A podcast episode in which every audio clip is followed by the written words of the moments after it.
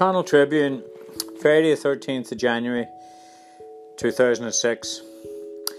A tribute to my friend, the late Pat McGrattan. Are you watching the game? This is not a story I'm finding very easy to write. I've tried a half a dozen times to put it into words, but I've stalled each time. Six months ago, I lost a wee friend to cancer. I know my loss is nothing compared to that of Teresa, and Lorraine, Amanda, and Christy, uh, who have lost the most important person in their lives. But it all happened so suddenly that I'm still not sure if anyone has really come to terms with it. I know as we get older and death among our peer group becomes more commonplace, that we come to accept it more. But it's still shit when it happens like this. Pat was born in Glasgow in the post war years. He grew up in various parts of that mean city. Eventually took a path well trodden and Clydeside into the shipyards. As I read later, painting the bottom of those big ships, he used to say the crack was mighty, great card games and a little painting. As the days of the great yards in Tynecastle Belfast and the Clyde were coming to an end in the 70s thanks to Maggie. Pat continued on the painting game on the outside. Growing up in Glasgow in the mid 60s, Pat was to begin a love affair that would be all consuming over the next 40 years the Celtic. In the company of his mum, Chrissy, and his auntie Bessie, he'd make another well trodden route in Glasgow up the Gallowgate to Parkhead. He had the experience of going to Paradise during the famous nine in a row era of Jock Stein and would have been at matches in all conditions long before the heated seat brigade of 05.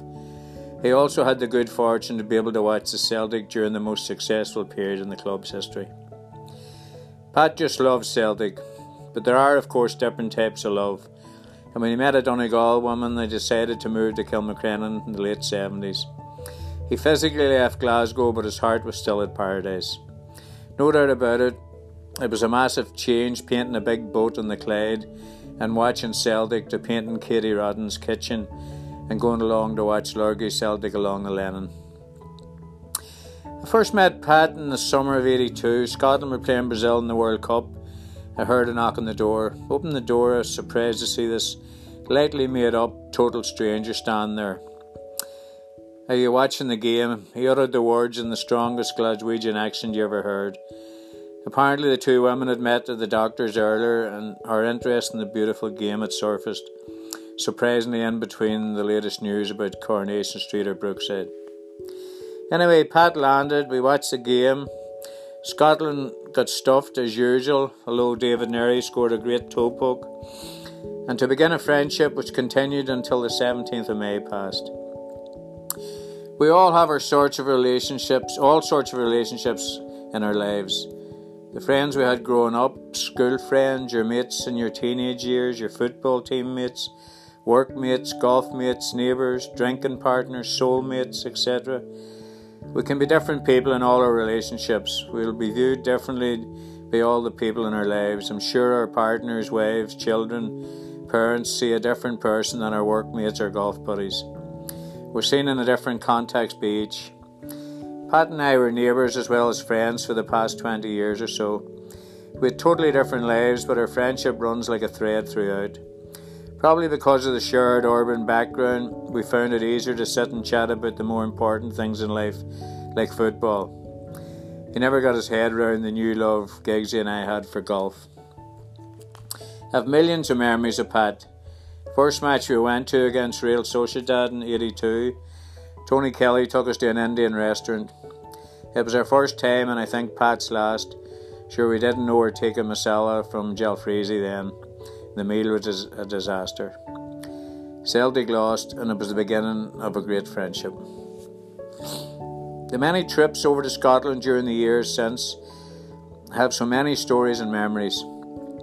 Nights spent in Scotstoun, Clydebank, Rossi, and Royston, Danny Collins, coach in the old days, driving by car, P&O, Stena, the long drive from Stranraer to Glasgow, Ryanair and EasyJet came along a little too late for Pat as his trips dropped off in recent times. The modern phenomenon of nights spent in the Marriott and Holiday Inn after a game weren't just Pat's style. You could never get him out of the lagoon. Saying that, it that the lagoon was a spiritual home, and I know the lagoon regulars miss his presence. He, he also loved a wee game of cards up in McGinty's on a Friday night, or a pint in Harry's with Tommy. Before Sky revolutionised football and television, many's a night was sat huddled up to an old radio listening to a game during the 80s. Times we drove to the Fisherman's Inn in Glengad outside Malin to see a game. It was one of the few places in Ireland that could pick up Scottish television, and it was packed with people driving 50 miles to see the Celtic. Pat enjoyed the crack, and on the long journey home would regale us with stories of Johnstone, Tully, Lennox, Alden, Hay. Jinky Johnstone was his favourite, and coincidentally, in the week at Senate, he compared him to the legendary George Best. Of course, locally, Pat was well known as a top class painter. Michelangelo he wasn't, but there's hardly a living room, kitchen, or bedroom in Termon that Pat hasn't painted. That he was invited back year after year was testimony to his painting prowess, and as long as you had a jar of coffee in the house, the job would be done.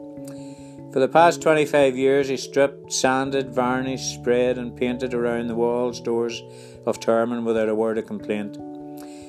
Making the change from Glasgow to Termon didn't bother Pat one bit, although he always said he never could get to grips with the local fascination with sheep, turf, and the weather. The week wouldn't be complete without spending a night at Pat's drinking endless cups of coffee. He enjoyed a coffee, a smoke, and a wee can of Tennent's. One particular night last winter, when I called into him, he was in bad way. Sitting in his favourite chair by the TV, his two granddaughters, Amy and Cora, fast asleep on his knee. The match was over, and Big Brother was on. The cat, the, the can was empty, cigarettes and the remote were on the table out of reach, and the coffee was cold. He couldn't fear for waking his beloved granddaughters. Boy, was he glad to see me. He was a good guy who would never do you a bad turn with a rare Scottish sense of humour. Life is so cruel. Jinky Johnstone with motor neuron, Bestie the legend gone, Cormac McAnallen, very public images of our own frailty and mortality. But when it hits so close to home, that's when the reality really sets in. In August 2000, I sat in the village tavern watching Celtic destroy Rangers 6 2 in Martin O'Neill's first game against them. I couldn't really imagine that the three guys beside me would all be gone within that short space of time.